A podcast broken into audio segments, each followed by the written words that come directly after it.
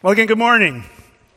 Good morning and welcome. Hey, if you got a Bible, I'm going to ask you to join with me in turning to Acts chapter 1. Acts chapter 1, we're going to get there in a moment. And, uh, but I too, this morning, want to I- invite you to be a part of what we have coming up here in the life of our church, a day we call Beyond the Walls Sunday. And to help kind of give you a little bit more background to what that can look like and what your experience can be like, I'm going to ask a family to join me up here, the Lar family. So, John and Kara, if you guys and your tribe of sons would join us. If everyone stays together. you know, hey, hey, you know, man, I have a special place in my heart for families with three boys, so we do this. So, guys, hey, thanks for joining us. And I know you guys have been a part of Beyond the Walls as we have done this in the past. So, so John, how would you kind of introduce people to what we do and why we do it if they haven't been a part of this before? Yeah, absolutely. So, uh, Church Beyond the Walls um, is a day that our church has set aside um, to just go out in our communities and to really uh, share uh, the love of Christ um, and just serve those, uh, whether it's through practical, um, tangible um, means, through physical uh, needs, or um, hopefully uh, just praying for the Spirit to empower us to uh, be able to have opportunities to share uh, the gospel with um, those that we come in contact. And um, our hope and prayer is that it's not just a, a one day event that we do as a church, but that it really carries over into our lives on a daily basis. So, just tell us a little bit about your experience, some of the things you've done, just how you've seen God at work in the past. Yeah. Um, so we have typically tried to choose a project that we could do together as a family, as well as with our Live Love Lead group. Um, and so we've done some projects that we've come up on our own with our group, um, helping out uh, a single woman who just needed help in her home, um, just doing some deep cleaning and some things around as far as yard work. And then we've other years done some of the projects that the church has kind of started and um, we've painted pumpkins and made cards that were delivered to local um, nursing home residents. And then um, some other projects that we've done have uh, included yard work, cleanup, um, and some small, like carpentry type stuff. Well, great.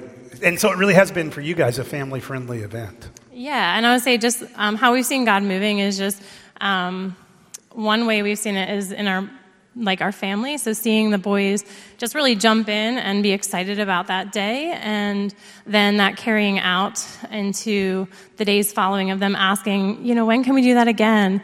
And then seeing that um, in in our neighbors when our neighbors are out um, working, having the boys ask, "Hey, can we go over and help them?" or um, stack wood with them or rake. And so it's just been really neat to see even the spirit working in the boys' lives.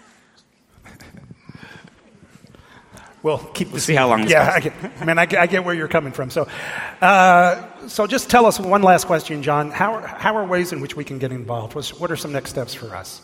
Yeah, absolutely. So um, I think the biggest and uh, first thing is just to be bathing that day in prayer and um, just uh, for the people that we come in contact with that day, um, but also for us as to how we would get involved and just that the Holy Spirit would be uh, directing us um, as a church, um, both on that day and again going forward.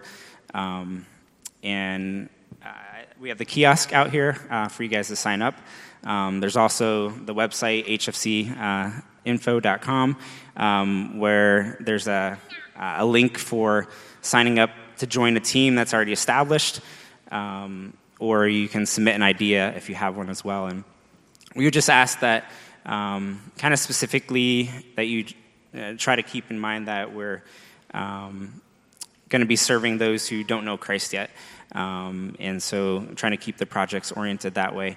Um, but also that if you have a neighbor or friend that wants to join you that day um, who isn't uh, following Christ, that just ha- ask them to come along and uh, kind of see, have them see the, the gospel in action that day.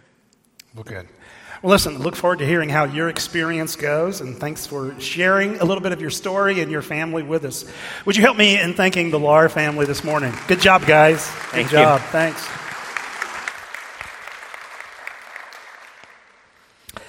So, again, that is coming up on the 2nd of October. And as they said, we'll have someone at the kiosk in the lobby if you'd like more information about how you can sign up or even how you could propose a project. And also, you can find that information at hfcinfo.com. Now, I realize at this point you might simply say, well, I guess we're supposed to do that because that's what the church is doing. And you know, the church has done that before, and this is what we're going to be doing on the second. And that's great. But but is there really something deeper at work? And is there a deeper principle at work of which this Sunday in our church history is a part? And I think the answer to that question is yes. You see, we've started this journey through the book of Acts. It's the book in the Bible that tells the story of the early Christian movement, the early Christian uh, communities. And an underlying theme of this book is the reality that if you are a follower of Jesus, if you have committed your life to Christ, that as a Christian, with your new life comes a new community and a new mission. I, I, don't know if you realize it or not, but when you become a follower of Jesus with that new life comes a new mission. Here's another way you might think about that in the book of Acts. The mission of Jesus continues by the power of the Spirit through the witness of the church. And that includes us. In fact, as we go through kind of the opening part of the book of Acts this fall, on the one hand, we're going to see not to be repeated events that are part of the beginning of the Christian movement, things that were unique to the beginning of church history. And yet, on the other hand, we're also reading about Jesus' ongoing mission, empowered by his Spirit which continues in his church today.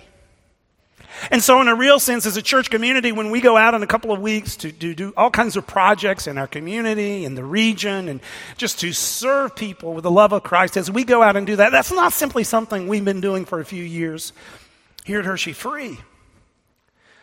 It's something rooted much deeper in the storyline of the Bible, something rooted in the pages of the book of Acts rooted in the reality that as a church with our new life comes a new mission.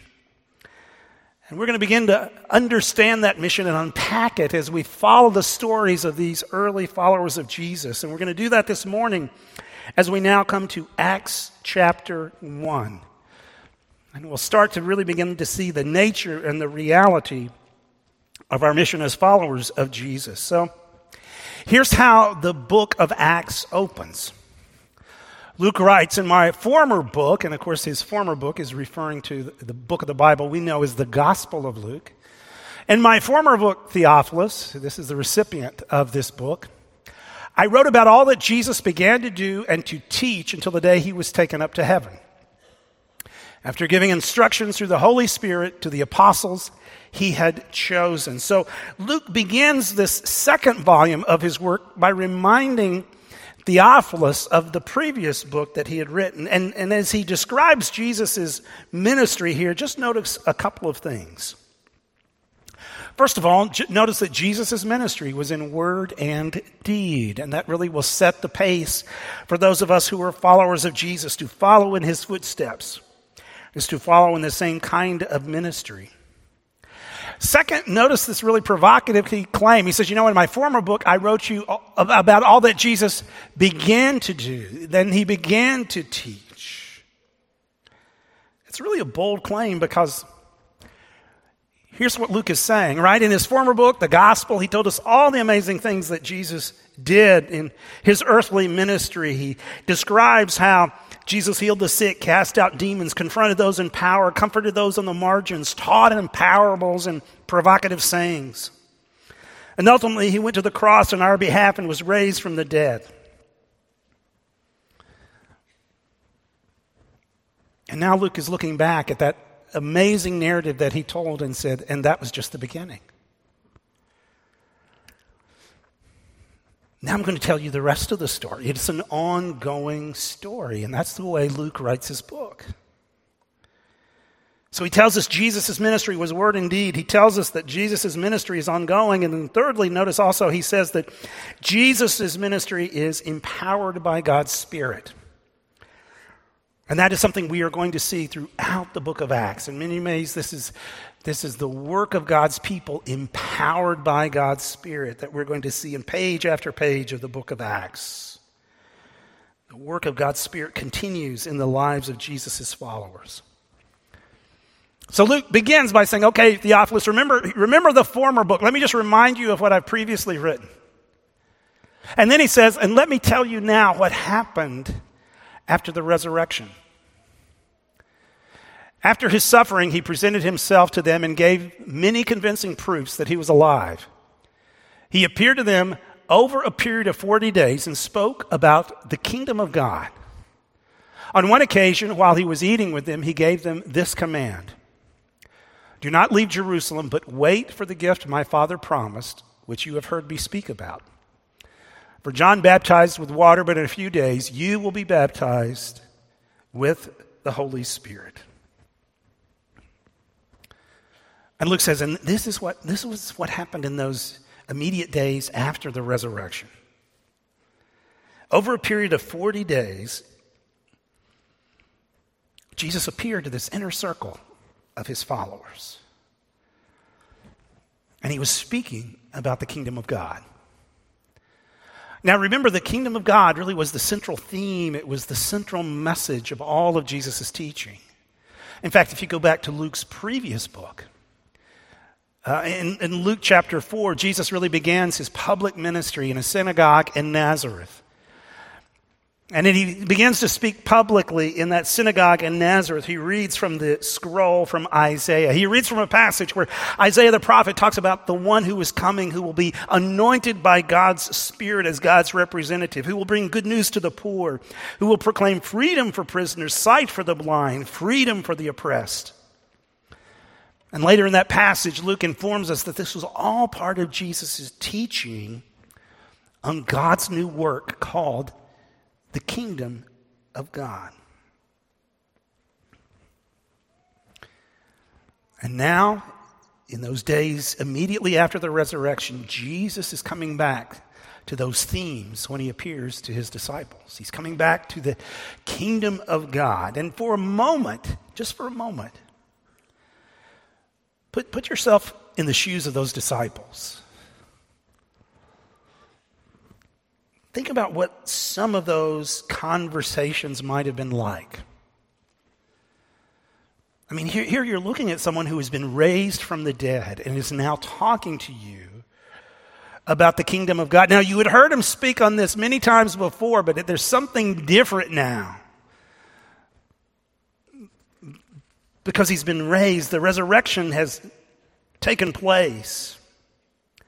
And I think, particularly now, as the disciples heard Jesus teaching on these themes, as the disciples heard Jesus perhaps going back to certain texts and certain language and imagery from the Old Testament, as they heard him teaching on the kingdom of God, I think a, a, an important way to summarize what they heard was this they heard the theme of restoration. I think that becomes clear from two passages because you, you read immediately, and, and we're, going, we're about to see this, and they're going to ask Jesus, when are, is this the time, are, are you going to restore the kingdom of Israel now? You go a little farther, you get into the early preaching of these disciples, and we get to chapter 3, and there's this moment where Peter is describing the work of Jesus, and he, he describes Jesus as one who is coming to restore all things. And so, over these 40 days, the disciples, you know, as Jesus kind of appears to them and they're in these conversations, I think they, they hear this amazing promise, this amazing theme of restoration. And I think they hear it at two different levels. First of all, they hear it at a national level, because remember, woven into their history was a certain sense of failure. Right? The nation of Israel had failed in its mission and and through their own sin and failure, the nation kind of came apart. It became multiple kingdoms, and there was a brokenness that was now part of their history. And yet, when you read the prophets, there's this, there's this sense of hope that one day God is going to put his people back together. One day God is going to restore his nation. So, as they heard Jesus talking about the theme of the kingdom of God, they, I think, first of all, they heard it at a national level that, that God was going to be, bring about this amazing program of just healing the nation, of restoring the nation of which they were a part. But not only did they hear it at a national level, I think they, they heard it at a personal level.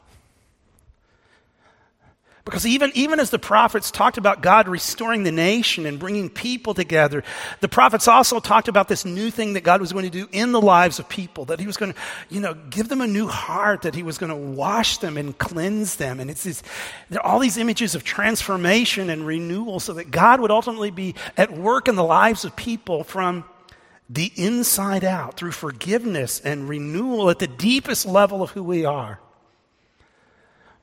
And so for 40 days, Jesus is communicating this message to the disciples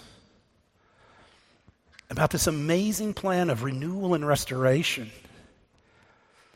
And how this plan is something that was now being made possible through his work, his life, his death, his resurrection. So, just for a moment, just put yourself in their shoes. And let me suggest this.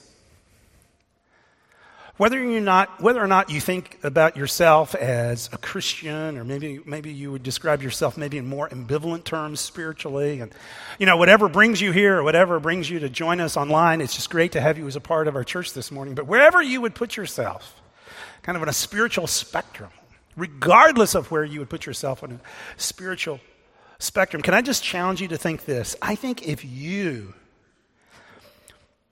if you had heard Jesus in these conversations, regardless of where you're at now, if you had heard Jesus, in some sense, you would be drawn in.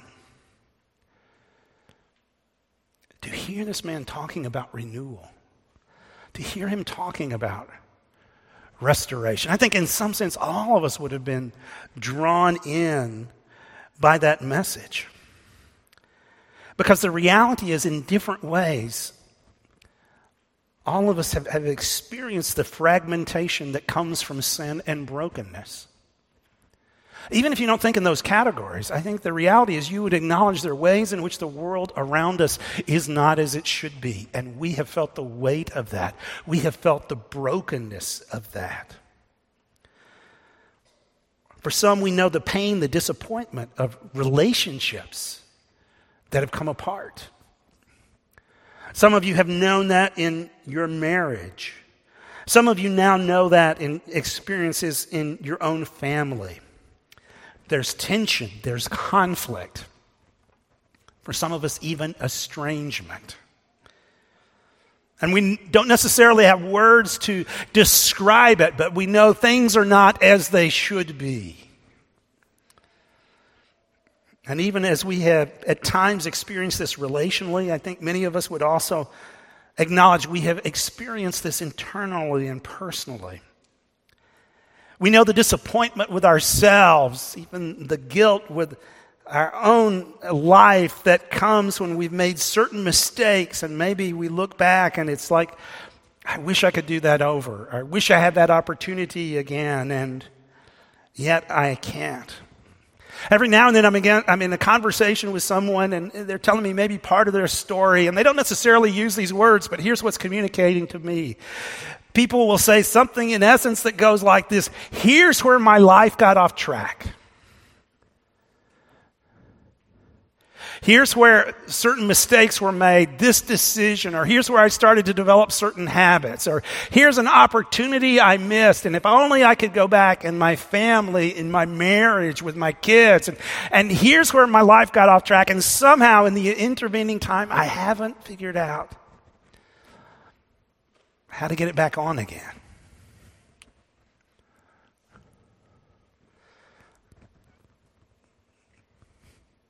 And maybe you would say that.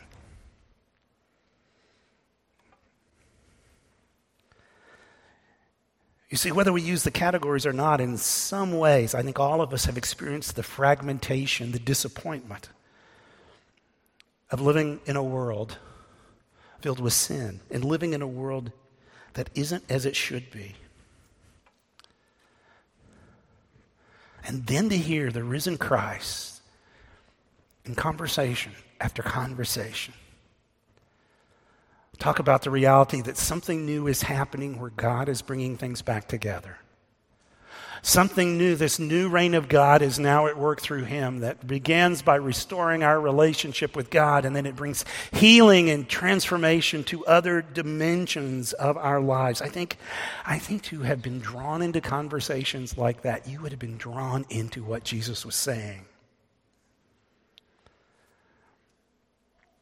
And consequently, it's not surprising what happens next. Because as the conversation continues, here's what happens. Then the disciples gathered around him and asked him, Lord, are you at this time going to restore the kingdom to Israel? Now, again, remember, in conversation after conversation, Jesus, he's been talking about this plan of renewal, this plan of restoration, this amazing thing that God was going to do. And, and I mean, to, and, you know, for these, for these guys to kind of look at the brokenness of their country and to think God's bringing his people back together and he's going to bring about transformation. And, and they were just drawn into that. And so it was, I think it was natural for them to say, well, well, when are you going to do that? When are you going to do that? I mean, just imagine after this service, you and I had this conversation, and of course, the conversation, you're just really excited to talk about a, a job opportunity that you think may be coming your way. You know, you've heard that at your at work, they're gonna, maybe they're going to be opening this new position, or there's this new position that's going to be coming available, and and you would say this really is it's a great fit for who i am for kind of what i enjoy doing for my passion for the things i really enjoy doing at work this is just a great fit for me and you're excited about that. You're excited, hey, it's gonna, there's going to be a pay increase. That would be great, right? Wouldn't it be great to be in a little better financial situation? Furthermore, you've had one of your supervisors or somebody in management already kind of has told you, you know, I think you're going to be a great fit for that too. And, and so there's this real sense that this, this is going to open up for you. And we're, we're talking about that, and you're just really excited about that. And in the course of that conversation, wouldn't it be the case that at some point, it would be most appropriate for me to look at you and go, hey, this sounds great. When do you think it's going to happen? When is this going to be a possibility? And in a similar way, that's, that's kind of, I mean, Jesus has been talking about this kingdom of God, not only in his ministry, but in the last 40 days. And so it's just natural after hearing such amazing imagery and such amazing teaching that the disciples go, okay, is this the time that you are going to restore the kingdom to Israel. So it's not surprising that the disciples asked this. But here's the complication. Here's the potential sticking point. Here's the way in which kind of this becomes arguably an early moment of tension in the history of Christianity. I think underlying the question is a faulty expectation. You, see, they, they've heard Jesus teaching about the kingdom. And even as he's teaching, they're looking at him and it's like he's, he's been raised from the dead. Nothing, nothing's going to hold him back. I mean, they're taking Jesus seriously when he's talking about all this work of restoration and renewal. And I think their working assumption when they ask this question is, you're going to do that right now, aren't you? I mean, when they ask, are, are, you at this time going to restore the kingdom to Israel? Their expectation is, yes, this is the moment. This is when you're going to do it.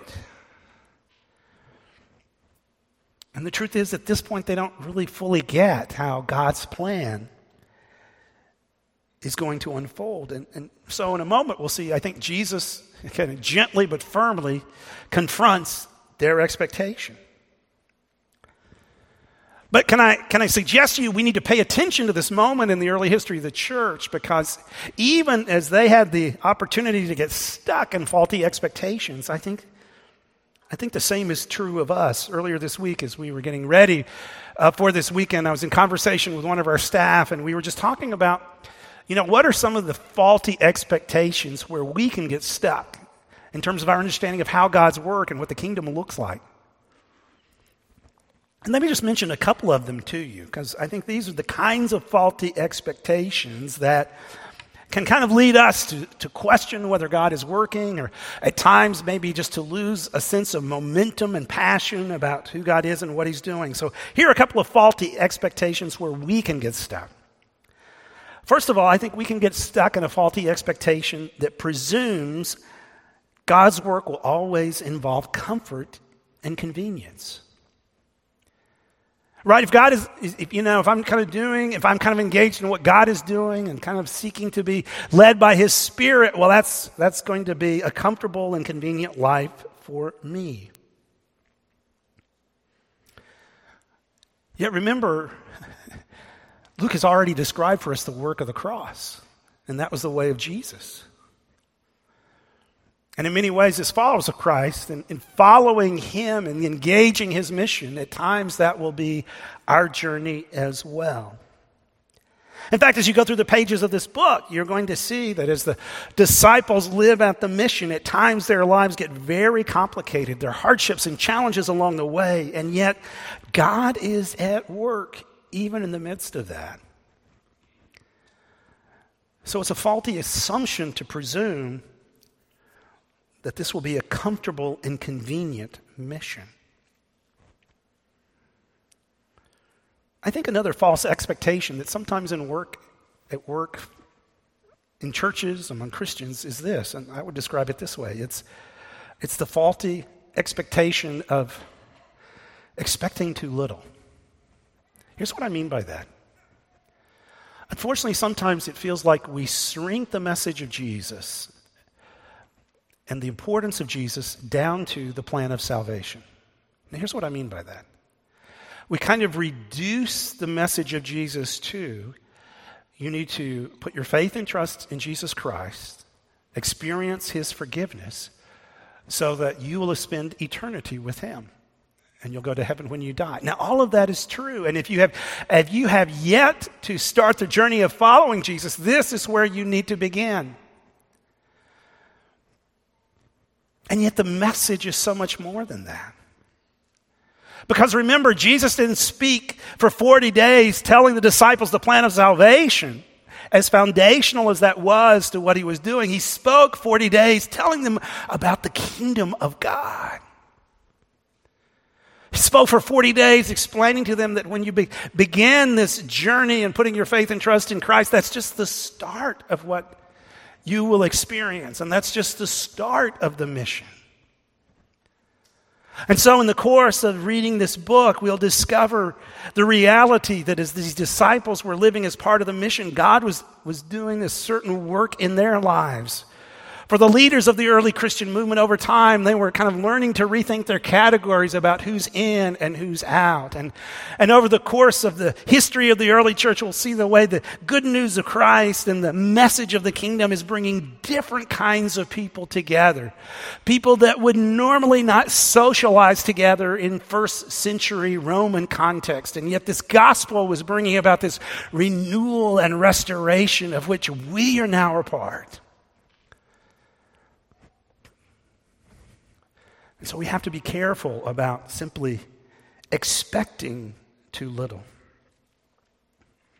I think a third place where we can get stuck in unhealthy expectations is we can equate God's kingdom with political power.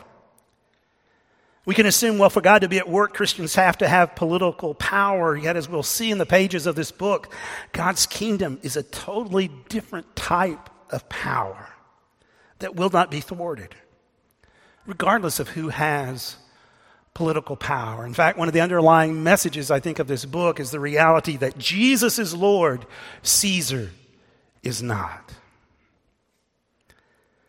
So, can I challenge you as we, as we go through as we go through this book and we see more and more what this mission looks like and what it looks like to be part of this ongoing mission of Jesus. Would you be open to the possibility that there may be, maybe some of your expectations are things that need to be left behind? Maybe you have expectations about how God should work that are really inhibiting you from truly engaging the mission. So the disciples asked this question, right? Okay, Jesus, is it now? We really think it's now, so is it now? And, and then Jesus responds. And again, I think this is a gentle rebuke, right? He says, He said to them, It's not for you to know the times or the dates the Father has set by his own authority. In other words, I, I need you to set aside your expectations. Your expectations aren't healthy. You're not going to know the exact timing. So I need you to set all of that aside. But here's what you do need to understand. You need to understand this. You will receive power when the Holy Spirit comes on you, and you will be my witnesses in Jerusalem and in all Judea and Samaria and to the ends of the earth. So, as I said, I think th- there's a contrast here. In some sense, there's the gentle rebuke, right? This, you, you're not going to know this, so you need to set these expectations aside. But here's what you do need to know that you're going to receive my spirit, which will bring you into my mission. And with his work, you will become my witnesses. This is what's going to happen. So Jesus is saying, Look, I, even as I go away, my spirit is coming. And he's going to empower you to be my witness in Jerusalem and then Judea, Samaria, and to the other ends of the world. And in many ways, what this verse does, it really sets the table of contents for the book of Acts. It sets the trajectory of what you will see as you read through this book. It sets the stage for all that is to come. And I think even as it sets the stage for all that is to come in the book, this is also the place where we are invited in. I think this is the place where Luke wants to draw us in and remind us we're now part of this mission, right? Again, to have this new life is to have this new mission. And part of the reason that the book ends in such an open ended way is because Luke wants us to understand the mission continues. And so, with this statement, he is drawing us in. But, but what exactly is the nature of this mission? Well, notice again several things he says here. Right? He says, You will be my witness. Now, what exactly does that mean? What is a witness? Well, simply put, a, a, witness is someone who experiences or sees something and then tells others about it. Most likely, you're a witness more often than you realize, right? Hey, guess what? You know, we tried out this restaurant over the weekend, and we really it was great. I love that that kind of cooking, and I, I think it's something you'd really enjoy. I'm a witness. Or, hey, you know what? We tried this new dog food, and he's really doing much better on it than that other stuff. His coat looks great, and, you know, he doesn't seem to be getting sick on it. So maybe this is something that would work with your pet as well. I'm a witness. But now Jesus says, You are to be my witnesses. And I think following the ministry of, in the ministry of Jesus, we are to be witnesses in word and deed. That's the pattern. That's the pattern of Jesus. So, what does that look like? We're, we're going to talk more about this as we go through the book of Acts, but just think about the issue of conversation. And I realize this is one of the times where, as followers of Jesus, this, this topic of sharing our faith, of being witnesses, of evangelism, this can be an awkward topic. Maybe you would say, you know what, I really can't talk about certain things in my workplace that is frowned upon. Or, and we realize this, these can be awkward topics. I don't want to deny that. But understand in different ways. Um, in the context of relationships, you, you just have the opportunity to share your own story the experiences that have been meaningful to you, and even the way faith can shape your life. And I encourage you to understand that this is part of the journey of being a witness. Speaking of dogs, a few days ago I was walking our dog, and uh, I ended up in a conversation with some of our neighbors. Recently, kind of the talk of our neighborhood was a situation a couple of weeks ago where we had some petty crime in our neighborhood, and one night, um, a number of items were taken from unlocked cars, and so we're still talking about that in the neighborhood. And so that came up in our conversation. And um, somehow that kind of morphed into a conversation about car crime. And since we were talking about car crime, I just shared a story about an experience I had where a car was stolen on a missions trip many years ago. Actually, it was my dad's car that I was driving that was stolen. For the, it, we recovered it. It's good. We're all good. We're all good. So don't worry about that. But but so anyway, I, I just, you know, we, it was just kind of what we were talking about. So I just shared a little bit of my own life. And of course, part of that life story was just being part of mission. And I kind of shared that. And uh, what was fascinating, and I didn't even notice this until I got home, but what was really fascinating was in the flow of the conversation, simply sharing a story about mission kind of led to my neighbors just telling me a little bit more of their story. And I'm not sure where that conversation will go, but kind of, I'm, kind of looking forward to that. We'll see what that unfolds in the future. So we, we're to be witnesses in terms of our conversation. But I think we're, we're to be witnesses in terms of deed as well, right? As, as we live our faith, we are to reflect the love of Christ in our in our situations, in our communities. Again, this is one of the reasons why we are going out in a couple of weeks, just to reflect the love of Christ in, in this area and throughout this region as we seek to serve those people who are part of our community. Once again, even thinking about my own neighborhood, I think about one of our neighbors. And a major step in his journey of coming to faith was the kindness he experienced from people in our church when he and his wife had their first child. And so we, we are to be witnesses in word and deed. And notice again kind of the outward trajectory here, right? Uh, there's Jerusalem, then there's Judea, Samaria, then kind of to the other, other most ends of the world. And, and arguably, this pattern wasn't simply geographical. It was also social and cultural, right? It would, the, the, gospel would move from people that were kind of like them to people that were near to them, and even then to people who were far from them. And in a real sense, we have been called into that very same ministry.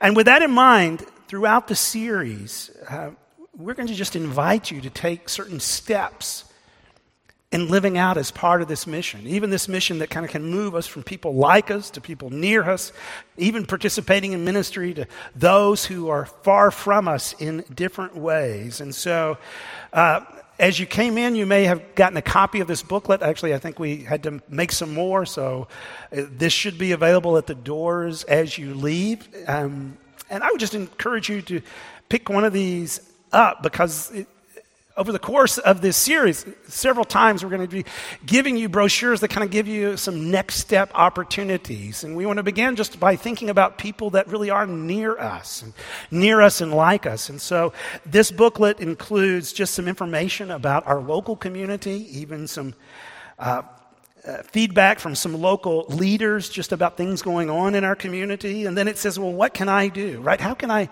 be a part of this mission of which God has called us. And then as you turn the page, we've got several ways you can just begin praying specifically for our community and particularly the needs of our community. And I think that, you know, as we become intentional in praying for our, community, we then become, I think, more attuned to opportunities that God is giving us. And so you turn to the last page, and after you come to the suggested items of prayer, there are just some additional next steps that you can take. Just, you know, how do we live out this m- mission among the people that are close to us. And uh, there are some suggestions here, like prayer walking your neighborhood, sharing a meal with a neighborhood, uh, a neighbor, just kind of engaging conversation further. Different things that you can do, and you'll also note there's even a number you can text if you would like to receive prayer prompts or just encouragements. And the last thing that I'll mention is just we, we've also got these little stickers available you can pick up on your way out. Just put it in a place that reminds you of the fact hey, that we are engaging the mission. The mission of Acts continues and we want to be part of it. Now, as you think about that, let me just kind of remind you how this scene in Acts continues. So Jesus gives them this gentle rebuke, right? Look, guys, you're not going to know the timing. It's not going to happen the way you thought. You just, you just need to put your expectations aside. But here's what you do need to do you need to be open to the reality that I'm going to send my spirit. Even as I've been with you, He's going to be with you, and He's going to draw you into mission. Because when you've been drawn into my relationship, you've now been drawn into my mission. He's going to draw you into mission to people like you, and then people farther from you, and then even people far away from you. And this is going to be, this is going to be the way the mission unfolds. And he said that. And then he was gone. He was ascended. And Luke tells us, and, and, and here the disciples, just looking up, right? Thinking, this isn't what I thought it would be, right? This, these, this wasn't the way I thought this was going to happen. And even as they look to the heavens, there are these angelic beings that confront them and basically say, So, hey guys, why, why do you continue looking into heaven? He will come back. And in a real sense, I think that conversation continues the re- rebuke. You know, they're looking into heaven. it's like, hey guys, okay, I get it. This isn't the way you thought it would be. But you need to put those aside and you need to engage the mission. And so the story continues. And Luke tells us they go back to Jerusalem. And they gather in that upper room and they are praying. And pay attention to this because as you go through, as you go through the story of Acts, again and again, you're going to see that prayer was such a central part of participating in the ongoing mission, right? If you, if you realize that you've been drawn into a mission that is bigger than you are, the natural response is prayer. And so, so the people the followers of Jesus, they're gathered in this upper room and they're praying. And while they're praying, they decide we need, we need to select someone to replace Judas. And to be honest with you, this part of the narrative may just feel like, what's this doing here? It kind of feels like a stand on your own odd piece uh, of a story because they decide we need to replace Judas. And, you know, several men are recommended and they choose by lots. Again, that can maybe throw us for a loop. That seems odd, but I think, that, I think the sentiment was Jesus chose his original 12, and now he must choose the replacement. And they, they choose a guy named Matthias.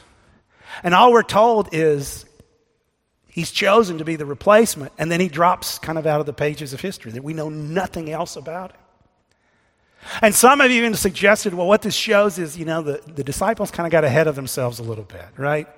They really didn't need to do this. They, you know, ultimately, the, the individual chosen to replace Judas was Paul the apostle, who will become actually important, but Matthias, he just, he's chosen and we know nothing else about him. But I don't, I don't think that's how we are to read this. Here's how I think we are to read this. Okay, so the disciples, right? We're, we're just looking at, we're gazing up into heaven and, and we're confronted and we realize, okay, this, it's not happening the way we expect, but we've been called into this mission. And so they gather in prayer, and in the course of prayer, they become convinced that kind of a, a next step for us, a step of obedience, is replacing Judas. Now, I realize this guy may seem to be insignificant, and we may wonder what happens to him, but in a real sense, that's not what's most important here. Because what's most important here is these, these disciples have realized we've been drawn into this mission of restoration and renewal. And we, we know in the pages of Scripture that as God renews, uh, renews his people, he's, he's really bringing his own people back together. And there's, there's importance and significance in having 12 apostles because that represents this theme of renewal that God is bringing back his people, the dispersed tribes of Israel. And there's real significance in that. So that becomes a step of obedience. So they pray. And then they begin the journey of obedience. And in doing so, they're living out the mission. That was true then, it's true now.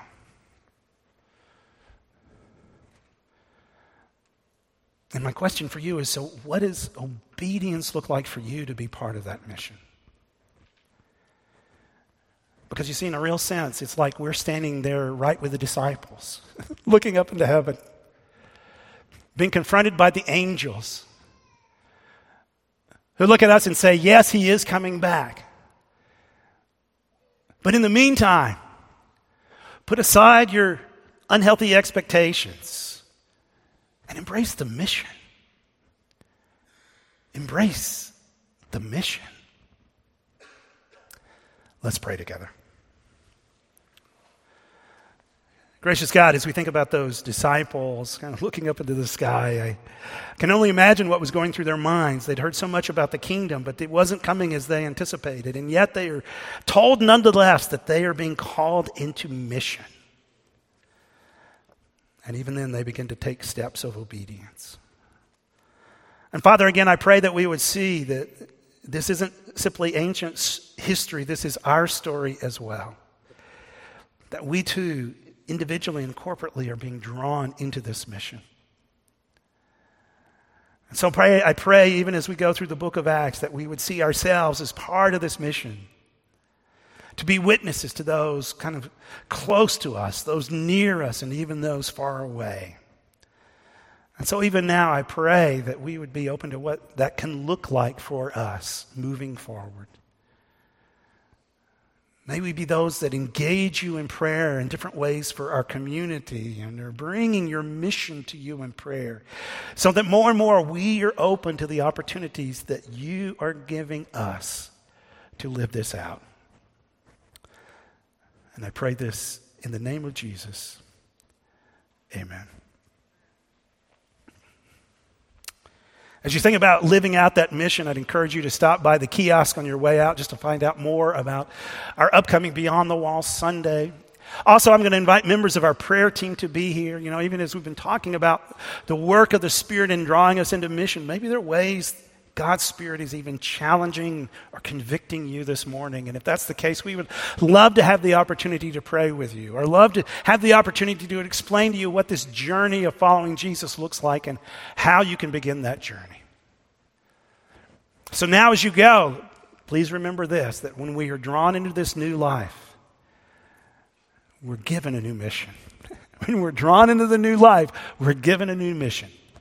So now may we go and live as part of that mission.